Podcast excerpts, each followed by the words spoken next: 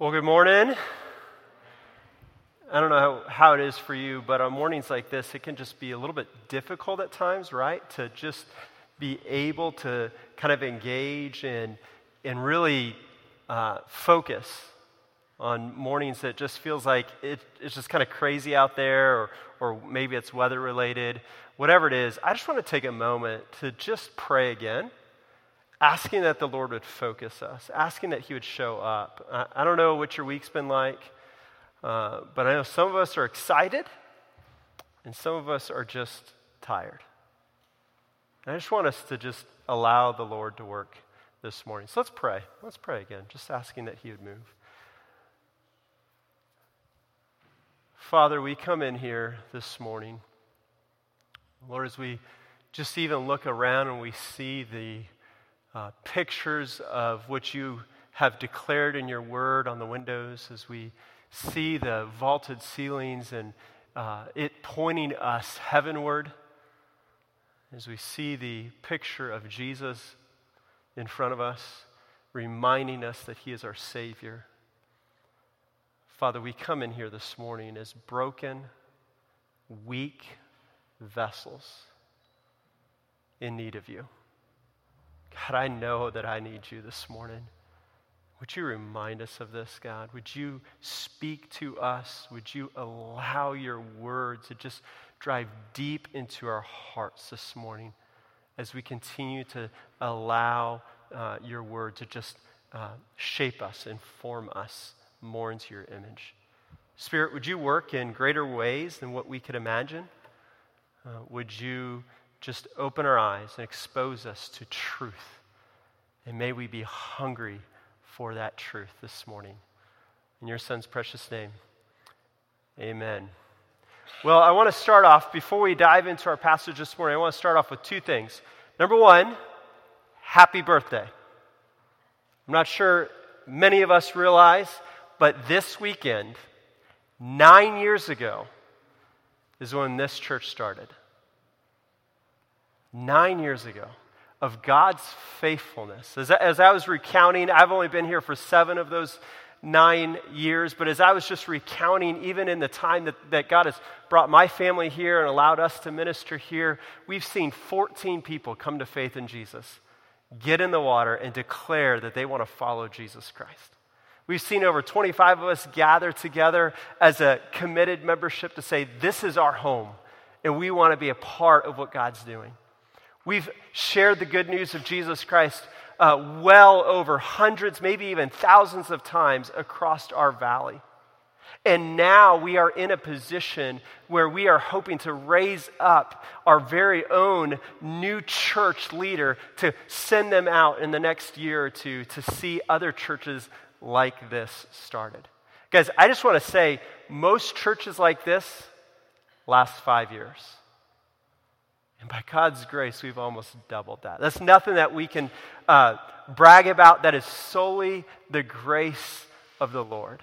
And so I just want to say, praise be the name of the Lord, that we can come in and we can hear God's word each and every week. And secondly, this week I had an opportunity to partner and to attend a conference with other churches who either are like us, they've started in the last 10 years, or they are churches wanting to start churches like us. And so, uh, if you're not familiar, we're part of a greater denomination called the Great Commission Baptists. And, and within that, there's about 40 to 50,000 churches, not people, churches across our country. And within that, uh, large canopy, we kind of have a narrow lane that we filter through and, and kind of drive on, and that's called the Pillar Network.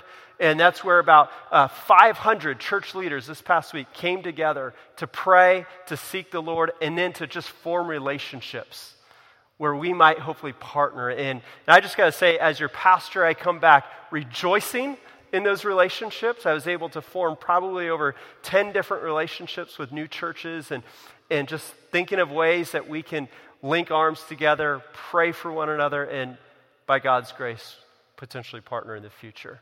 And so, thank you if you are praying for our trip this week for that conference. And I just want to praise the Lord for what God has done through that conference. Now, if you have a Bible, go ahead and grab it and turn with me to Romans chapter 1. Romans chapter 1. We're going to be in verses 16 and 17 this morning. And our passage this morning is monumental to the very reason why we are here today. There are certain situations in life that really just kind of change the course and trajectory of your life, that have an enormous amount of power to really shape who you are. For me, that happened my junior year of college. I grew up going to church. I grew up going to Sunday morning. When I was little, they had Sunday night. I grew up Wednesday night Awanas. I grew up going to a Christian school, had all of the answers yet no love for Jesus Christ. You see, all I wanted was fire insurance to stay out of hell. And there's no love for Jesus Christ. It wasn't until my junior year of college when uh, I was living in an apartment with three other guys, and every week uh, I would get off of work about nine, and they had a Bible study that started at eight o'clock, and so I'd kind of slip in, and they would invite me. That no, like if you're like an hour late, like I'm not one to show up to that. And so every week I said, no, no, no. Finally, one week, I, fine, I'll go. And I hung out with them, And for the first time in my life, I experienced a different kind of relationship with people that I'd ever experienced before. And so then my, my life and work schedule kind of changed. And so, uh, by God's grace, I started joining this group, and they're going through a book called Desiring God. Any of you ever heard of that book before? Yeah, right? So if you knew me at that time, I had not read a book in eight years. There was a wonderful thing that came out on the internet when I made it to high school. It was called gradesaver.com, and it, it took all these books and compiled it into like a short summary. I hated reading, and yet they were going through this book. And so instead of buying something I didn't want to own, I went to the computer lab, found a free copy, and every week I would read another chapter. I remember reading the book thinking, man, this guy is so boring. Because all he's saying is, is your money should be about God. Well, duh. And then the next week, hey, your family should be about God. Well, well, yeah. Like, your work should be about God. I'm like, come on, you can really make money doing that? And finally, it was like, your entire life should be about God. And that's when it dropped. You see, none of my life was about God. Was through that that the Lord radically rescued me from darkness and brought me into uh, a relationship with Jesus, and it changed the trajectory of my life. I mean, if you know me now, I love to read. Just that alone has changed me. But it set me from, from on the path to hell to the path to eternal life with Jesus Christ. You know, a similar thing happened to a German monk 500 years ago. His name was Martin Luther. If you've ever heard of Martin Luther, he was a man who was studying law, and one day he was walking when he was struck by lightning. Now, if you've ever been struck by lightning and lived, that kind of gets your attention, doesn't it? And so it got Luther's attention. He said, Fine, God, I'm going to live for you, whatever you want. And so he uh, decided to join a monastery and become a monk. And through that, he's reading the Bible and he notices something. He notices that he is a wicked man and he has no hope of eternal life. He has no hope of a relationship with Jesus. And so he does everything he can to make himself right with God. They say he actually went to Rome, and in, in Rome, you see the, the head of the Catholic Church. And they say in Rome that there's these stairs that were transported from Jerusalem, the very stairs that Jesus walked up in his trial before Pontius Pilate. And, and as Martin Luther reached those stairs, they say that he got on his hands and knees, and every single step, he cried out to God for grace, cried out to God for mercy, kissing every step, crawling up, step by step by step by step. And when he made it to the top, guess how he felt? More hopeless and condemned than ever before. You see, he thought it was in the good works that he could do, that would make him a follower of Jesus, that would actually give him life with Jesus. It wasn't until he began reading the book to the Romans, it wasn't until he got to this passage, the beautiful language that Paul writes, that the righteous shall live by faith.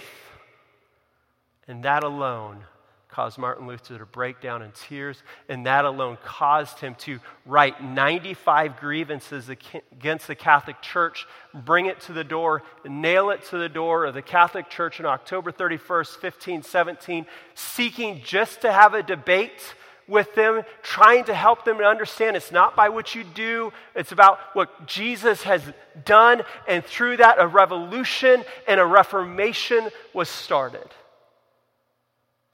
And now, 500 years later, we are in a Lutheran church building proclaiming the same message that Martin Luther came to grips with this morning.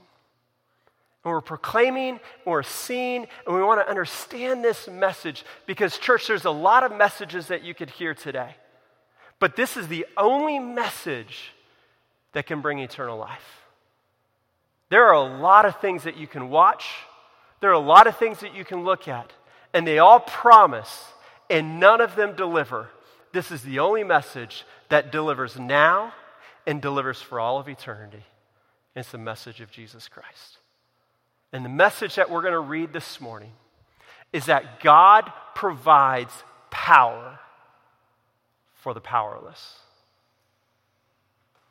My guess is if, if you're in here this morning, you have felt at times, maybe today, maybe this week, maybe this past month, maybe this past year, you have felt powerless. And what we're going to see is that God has amazing power for those who actually admit that they're powerless. You see, those who think that they're powerful will never go and cling to this powerful message. And so we must come humble, ready to receive the message of Jesus Christ. And so, with that, let's go ahead and read our passage this morning. And as we do, would you stand with me as we read? Uh, we do this because this is God's word. You need to hear from God this morning, not from mere mortal man like myself. Romans chapter 1. If you don't have a Bible, there should be a Bible in the pew back in front of you. Romans is about 85% of the way through your Bible. Romans 1, verses 16 and 17. For I am not ashamed of the gospel, for it is the power of God for salvation to everyone who believes, to the Jew first, and also to the Greek. For in it, the righteousness of God is revealed from faith for faith, as it is written, the righteous shall live by faith. This is the word of the Lord. And all God's people said, Praise be to God. You may be seated. So, we are in the book of Romans because we have a massive, important question that we must answer. And that question is what is God like? What is God like? Because our world is constantly uh, recognizing that there's something broken in us, and we want to figure out what the solution to that brokenness is. And whatever solution you submit yourself to is your God. So we want to know what the real God is. It, it, it's like having your car, you know. I think you probably have had bad experiences with mechanics, right? You know, I, have worked in a repair shop. I, I, have been to other repair shops. I know you got bad experiences with mechanics and you got good experiences with mechanics, right? And so you can take your car to the, the one that promises to fix and it just leaves your car more broken and you more broke, or you can bring it to the right mechanic who you're praising and, and telling everybody go to him or her, right? And so this morning, the world is telling us there's a lot of mechanics to fix our brokenness, but the reality is there's only one true mechanic that can actually put us back together. And so we're going through Romans to find and to understand that one true mechanic who has revealed himself as Jesus Christ. And so this morning, as we uh, get another glimpse of this mechanic, we've already seen that, that this mechanic has a plan. His plan is for all of eternity.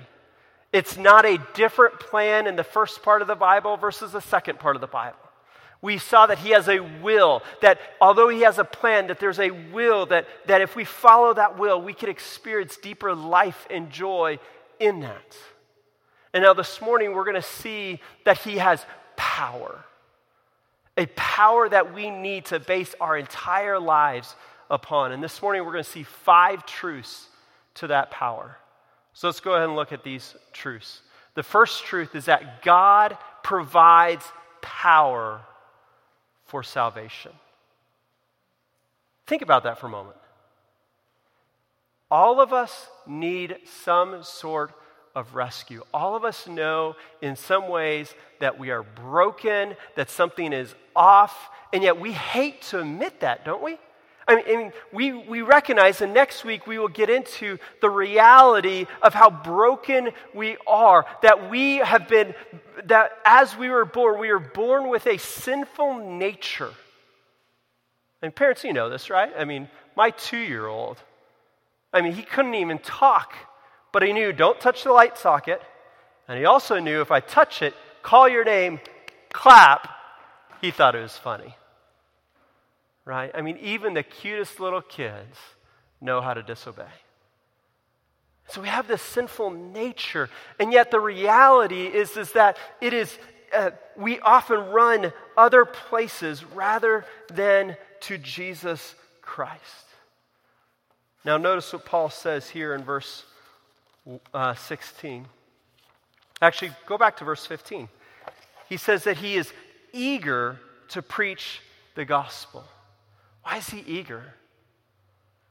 Because Paul has experienced life change. The author of this book was a man on his way to Damascus with papers to bind and kill Christians when the God of the universe, through Jesus Christ, revealed himself to Paul, knocked him off his high horse, blinded him by the light. If any of the 80s songs come back to mind, right? He blinded him by the light and then said, Why are you persecuting me? And in that moment, transformed Paul's life to be the man who actually started much of the churches across the Roman Empire. And now Paul is writing to this church saying, Hey, I want to come to you because I want you to support me so I can go to Spain because my work in the East is done. I'm going to the West Coast. They're heathens, and I want to share the good news of Jesus Christ with them. And so he's saying he's eager because he's experienced that kind of change. Have, have you experienced that change? When it comes to the good news of Jesus, are you eager to proclaim it because you know deep down in your bones, without that message, there's no hope? But notice his eagerness.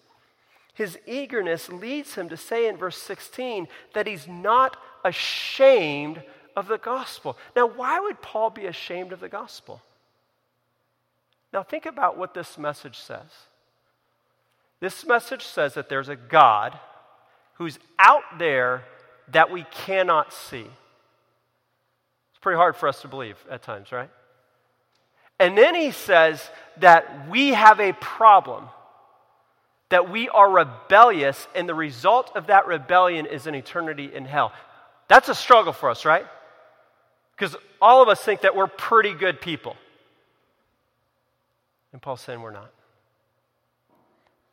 And then he has the audacity to say that the hope of eternal life is by following, as Isaiah 53 tells us, a man who has no appearance that would be honored, a man who's ugly, a man who is not the prize king walking in a man of grief, a man of sorrow. To follow that kind of man of whom he walked and lived on this earth 33 years, having 12 men follow him. Now, think about this for a moment. Jesus is this Middle Eastern dude having 12 people follow him, and the backdrop is the most massive uh, empire the world has ever known the Roman Empire that lasts for 1,500 years. I mean, you can hop on a plane to Rome and still walk around things that they built 2,000 years ago. And this Middle Eastern dude from an obscure town who does not look the part of a king, who has a group of 12 ragtag people following him around, who says, I am the king, and instead of rushing to Rome and removing the Roman authority, actually dies at their hands while his 12 followers desert him, leaving him to be leaving him to experience the wrath of the Romans. That's crazy, right? Paul is saying in 1 Corinthians that this is a stumbling block to the Romans who desire power, and it looks like foolishness to the Greeks who love wisdom, because this just doesn't make sense. That you're going to proclaim and risk your life upon a man who died at the hands of this massively glorious empire. I mean, think about it. today that would be something worthy to be ashamed of, let alone 2,000 years ago. And Paul says that he's not ashamed. Now, why is that? He says he's not ashamed because the gospel is the power of God for salvation. Church, that is an amazing statement of Paul. That he looks at it and he says, The gospel is the power of God. It is the only thing that actually can rescue you and I out of our slavery to sin and give us life with God forever. Nothing else works. And we know this, right? I mean, we, we try to find salvation in other things, right? I mean, every election year it feels like our salvation is in our politician, right? How's that working? I don't care which side of the aisle you're on. How's that working? It's not, right? I mean, I feel like every time I turn on the news, all I see is not salvation, I see the, the sinfulness of humanity displayed in front of me. Or some of us just think, like, man, if I just have a little bit more money, then life will be easier. You know the old adage, right? More money, more problems. Man, when I was 22, I didn't have much money. Life was a lot simpler. I didn't have little ones to feed. I didn't have a house to take care of. Something broke. I called the maintenance guy. He took care of it. Like, just life was simpler with less money. And so we know that the things of the world just do not seem to work. They don't give us this power that we're needing. And yet, Paul saw and experienced massive power. Have you ever experienced incredible power before? I remember when I was four years old, uh, the Loma Prieta earthquake had gone on in 19. 89. I, am not sure how many people remember that. If you're watching the World Series that year, you would remember it because the, I think it was the Giants players were, were out there and the ground started shifting. I remember being four and being at my dad's work and seeing a car move back and forth with a battery charger move back and forth, look at it, terrified because I knew I needed to stop it, but I didn't have a clue what to do.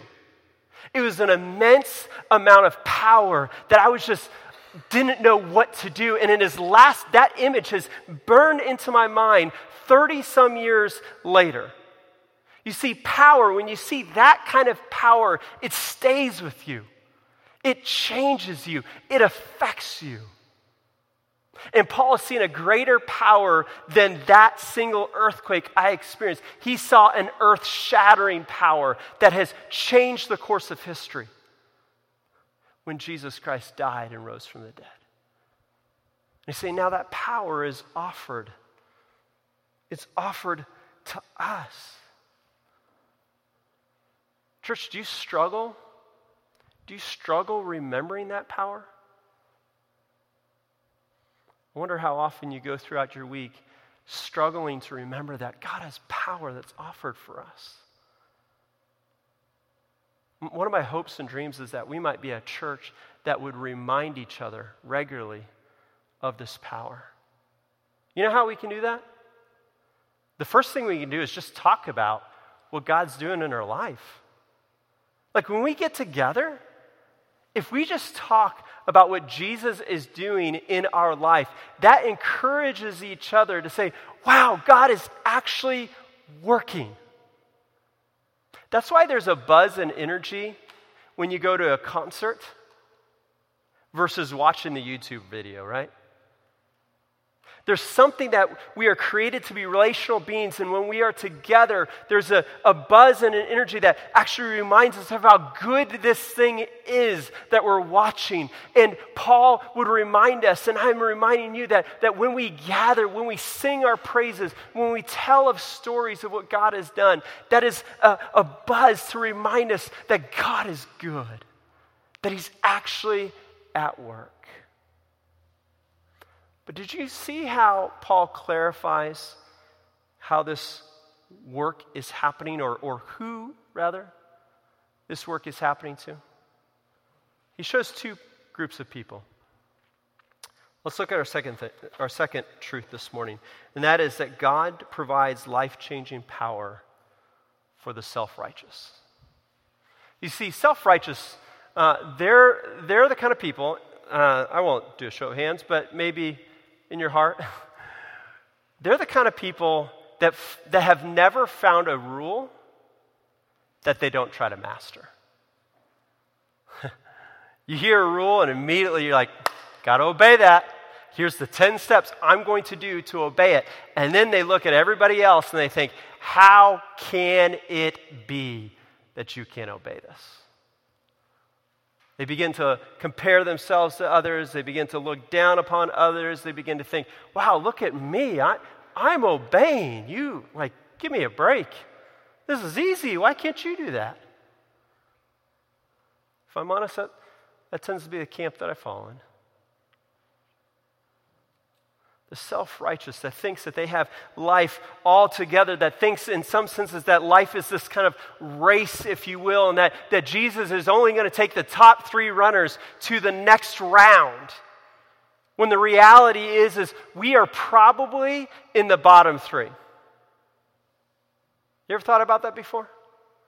So often we, we kind of puff ourselves up thinking that we're better than everybody else, thinking that, that we've got life all together, when in reality, is if we would just pause for a moment and just begin to probe our hearts, we would realize just how sinful and wicked we really are. Don't believe me? After church, come up to me. I, will take all, I've got something after church, but I'll take all the time in the world. Share with me every single thing that you've done this past week, everything you've thought, done, or acted. And I'll type it up and we'll put it up on the screen next week. My guess is nobody's feeling too comfortable right now, right? Because we all know that we have failed. And yet, notice what Paul says here. He says he's not ashamed of the gospel because it's the power of God for salvation to everyone. And then he clarifies that everyone. And he says, to the Jew first. Now, who are the Jews? If you go back to the book of Genesis, you'll see that God chose in Genesis 12, He chose a man named Abram, and He gave him three promises. He said, I want to make your name great, I'm going to make your offspring as great as the stars in the sky, and I'm going to give you a land of blessing. And that offspring becomes the Israelite people who become the Jewish people. And they are the ones who receive the law of God. They're the ones who are set apart to live under God's rule. They are the ones who have the actual scriptures, the, the, the, Old Testament scriptures spoken by God to them. They are the ones who think like they've got life all together as we're going to see in the coming weeks, they're the ones who kind of puff themselves up, thinking that, that they, they know how to live life, and they're here to tell you how to live life.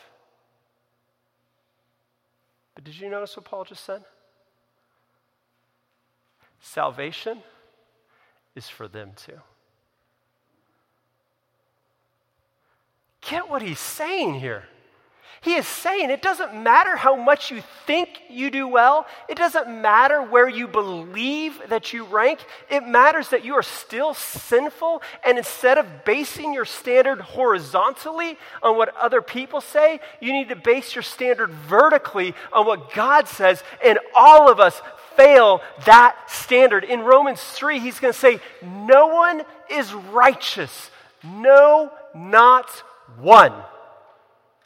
And in case your name, uh, you think your name has an asterisk in the Bible, I've studied that passage all week. I've not found any of our names as an asterisk next to no one, that no one except this person. All of us. And yet, Paul says it doesn't matter how self righteous you are, the gospel is offered to you and I. Do you remember the story of the prodigal son? We always kind of focus on, on the, the son. It's a story from uh, the younger son. It's a story from Luke 15. Jesus tells this parable that there's these two boys, the older and the younger. Younger goes to his dad and says, Hey, hey, dad, uh, can I get my inheritance? Which is another way of saying, Can you die so I can get your money? Dad says, Okay, here you go.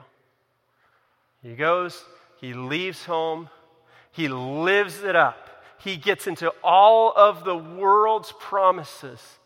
And at the end, he's left broke and broken. Longing. Longing to simply eat what the pigs at his dad's house eats. So he gets this idea man, if I just go back to my dad, if I just go back to my dad, man, then maybe he can just hire me like a normal servant, and at least that life is better than here. And do you remember what happens? As he's coming back to see his dad, his dad sees him off in the distance. And in those days, they'd wear these massive cloaks. And his dad sees him, hikes up his cloak, runs after him, and hugs him and says, My son who is dead is now alive. Go get the best calf, kill it. We're going to have a party. Do you remember what the older brother does? He stays outside, and I'm not going in. This is garbage. This whole time, I've worked for you. This whole time, I've done exactly what you've asked me to do, and you never threw me a party, but you throw him a party? Talk about self righteous. You remember what the dad says? He goes out to the older son and he just says, Man, this whole time, everything I had was yours. All the cattle, all the food, everything that you can see has always been yours. But your brother, he was dead, and now he's alive. Come celebrate. You see, so often as self righteous people, we can lose sight on the fact that if we have a faith in Jesus Christ, yes, it's good to obey, but it's not our obedience that gets God, it's the obedience that, that allows us to enjoy God and enjoy all that God has for us. And so, for those of us who are self righteous, we need the gospel just as much. We need to be reminded that the Father is inviting us in to celebrate, to just enjoy, to stop creating lists and just be with the Father and enjoy Him. You know how you can do that? By praying. If you're like me, prayer feels like the most unproductive, inefficient, listy, non listy thing that you can do. And yet it's in prayer that we can just be at the feet of Jesus and enjoy Him. But then Paul says that this, that this gospel is not just for those of us who are self righteous. He shows us a third thing God provides life changing power for the unrighteous. The unrighteous are those of us in this room who, who look at rules as suggestions. Like, uh, yeah, I know that that's what, I know the speed limit's 55, but they won't really pull me over until I go like 65, so that's just a suggestion. You know, or we're trying to constantly scheme ways to get around rules. But let me ask you, how does that work?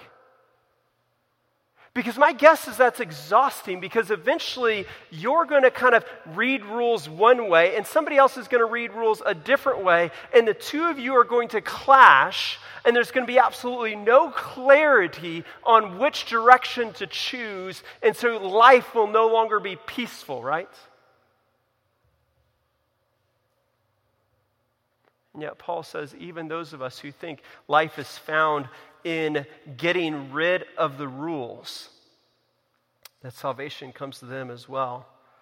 Notice at the end of verse 16, he says that this salvation is to the Jew first and also to the Greek. Now, who are the Greeks? There's like two camps of the Greeks.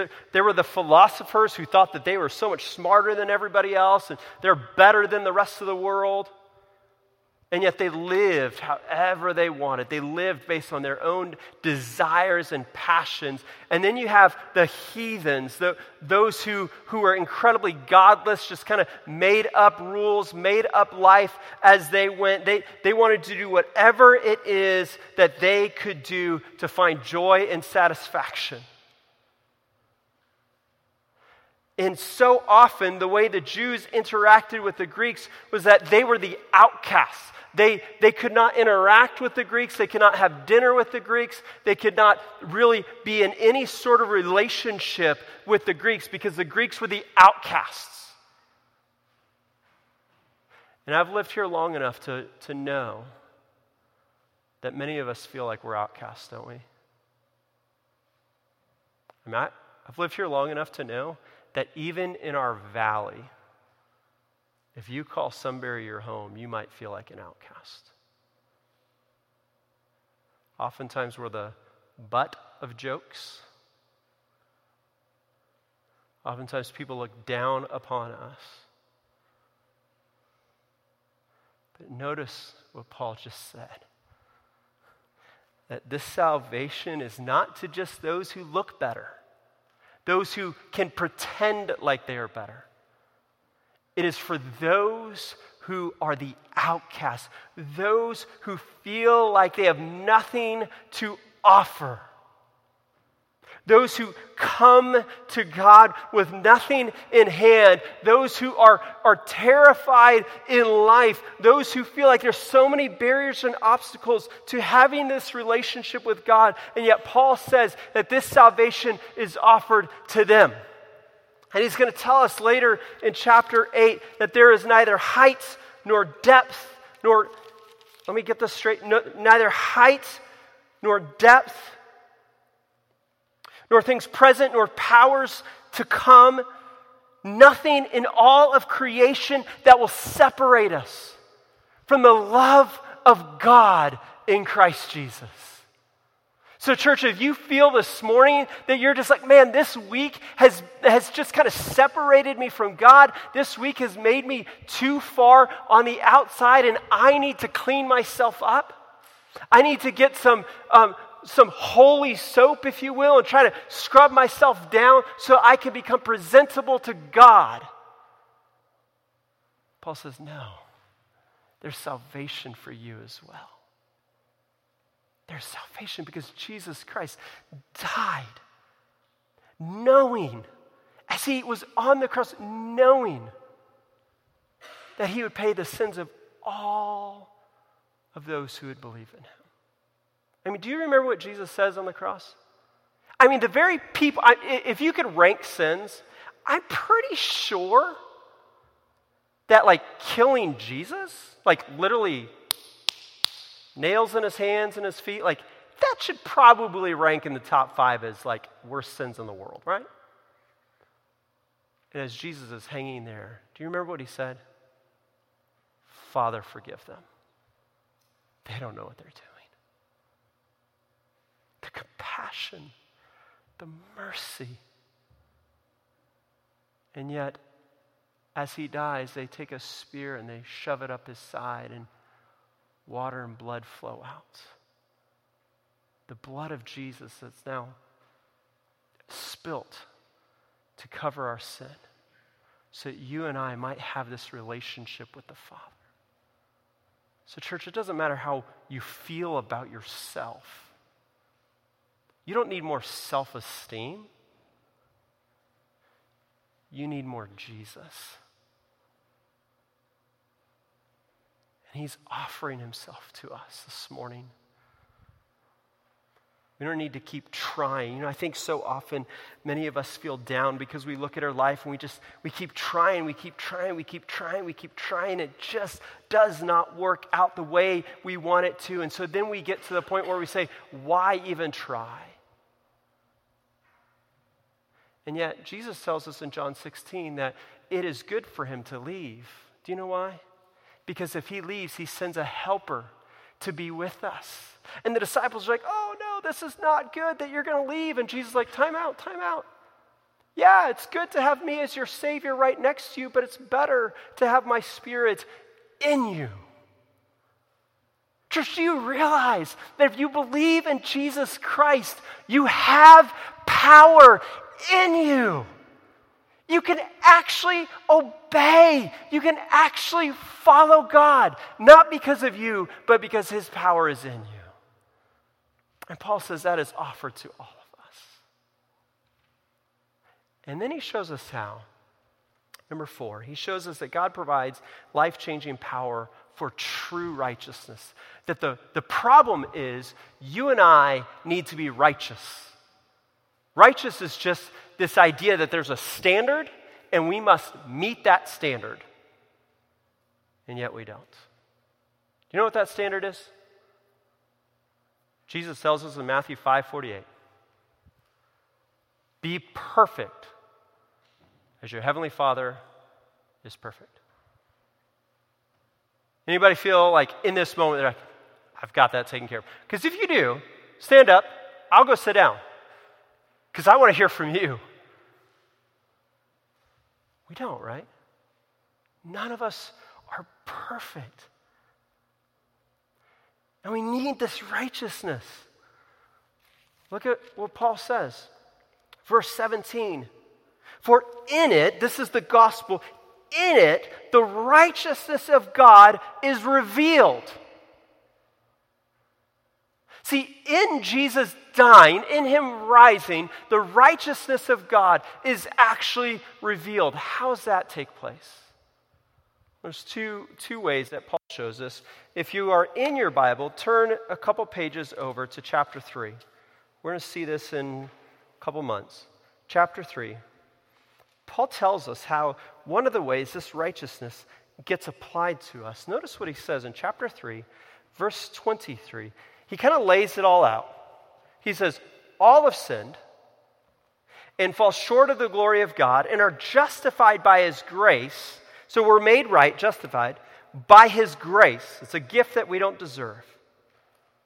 Through the redemption that is in Christ Jesus. The redemption where we're being bought out and given new life. Verse 25 How does this take place?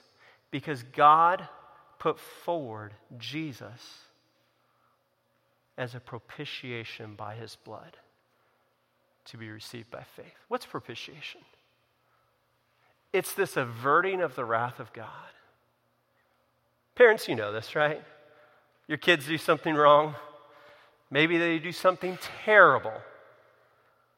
My guess is most of us aren't sitting there thinking, that's fine. Right? There's something that kind of wells up in you that's just like, shouldn't have done that. There's an anger that is good and right that says, This is not okay what you've done. You've broken my rule, you've broken my law. We love that, right?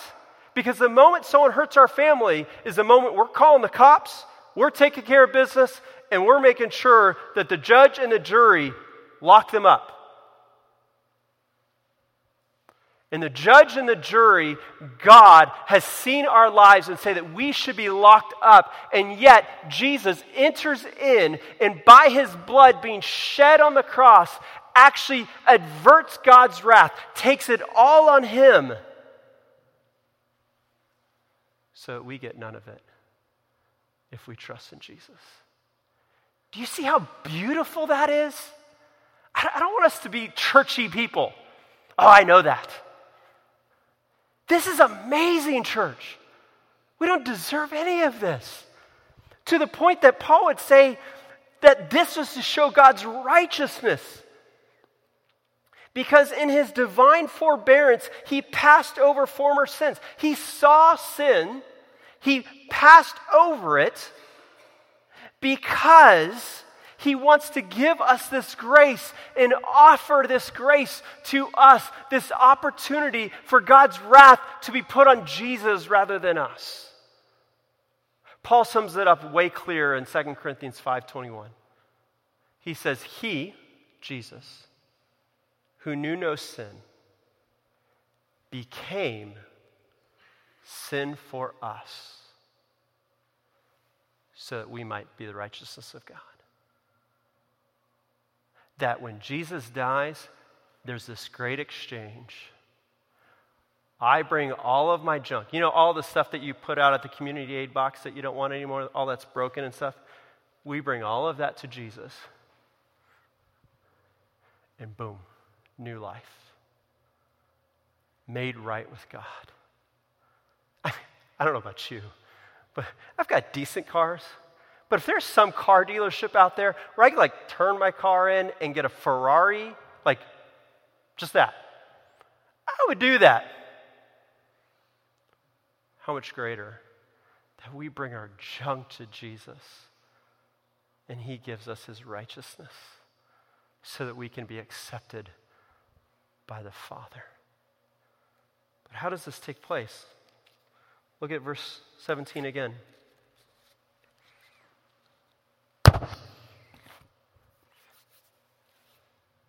This takes place from faith for faith. As it is written, the righteous shall live by faith. And that's the last thing Paul shows us this morning that God provides life changing power for those who live by faith. Church, you're not good enough. I'm not good enough. There's nothing I can do that can bring uh, Jesus to want me, to accept me, to, to uh, give me life with Him forever. It's interesting. Did you see how Paul said that? It is from faith for faith.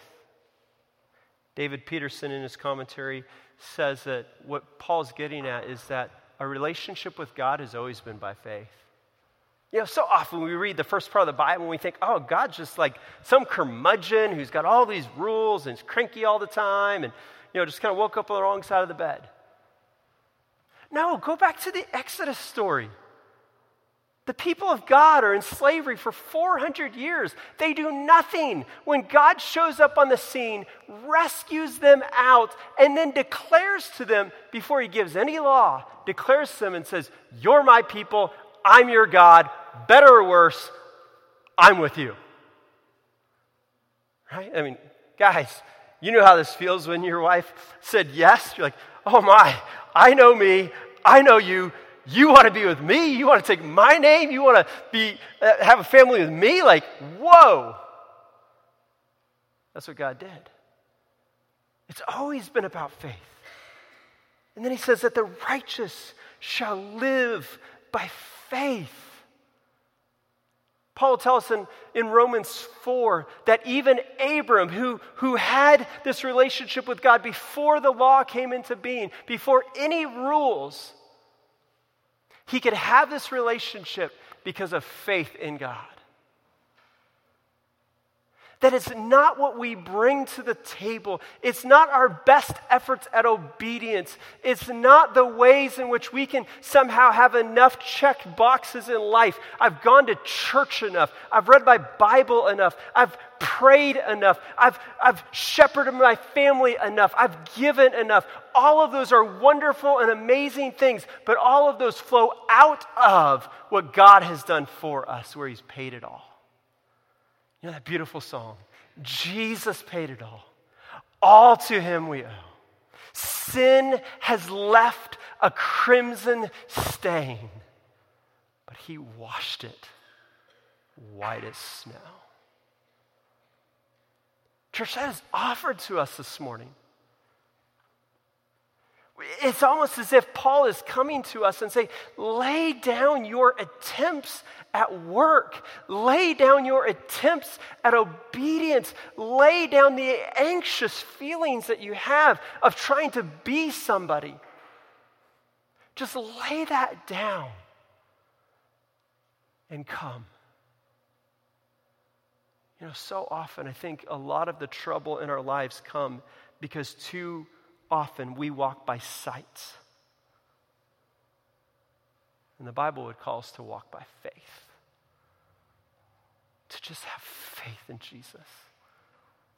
To trust that his death is enough, his resurrection is enough.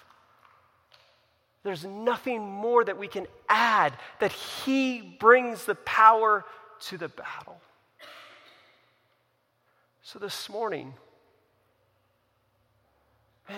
again, I don't know how you came in here,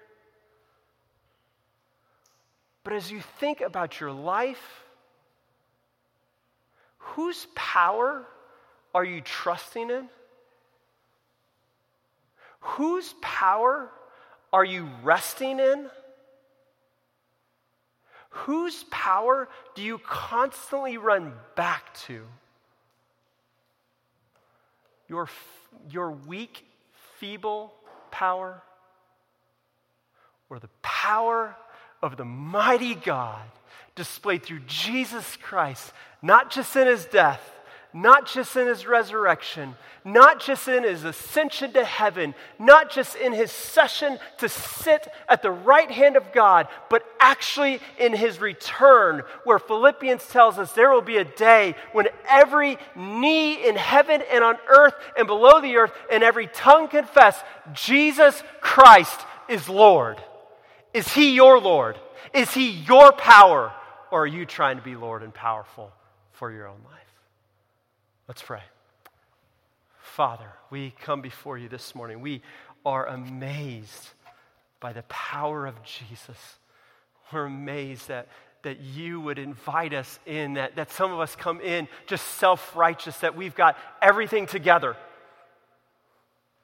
And yet there's this pit in us that knows it's not working. There's others of us who come in here saying, it doesn't matter about the rules. I'll do what I want. I'll live how I want. And yet we, we say that because we know deep down inside it matters how we live. So, Father, this morning, it is so easy for us to live life in our power, live life in our attempts of righteousness. I just pray Help us to lay that aside and to rest in your righteousness, to receive your power for our life, and then to live out of that power this week as we parent, as we go to work, as we think about our money. God, that we would no longer walk by sight. God, I don't want us to be a sight people. I want us to be a faith people, boldly taking steps beyond what we could imagine.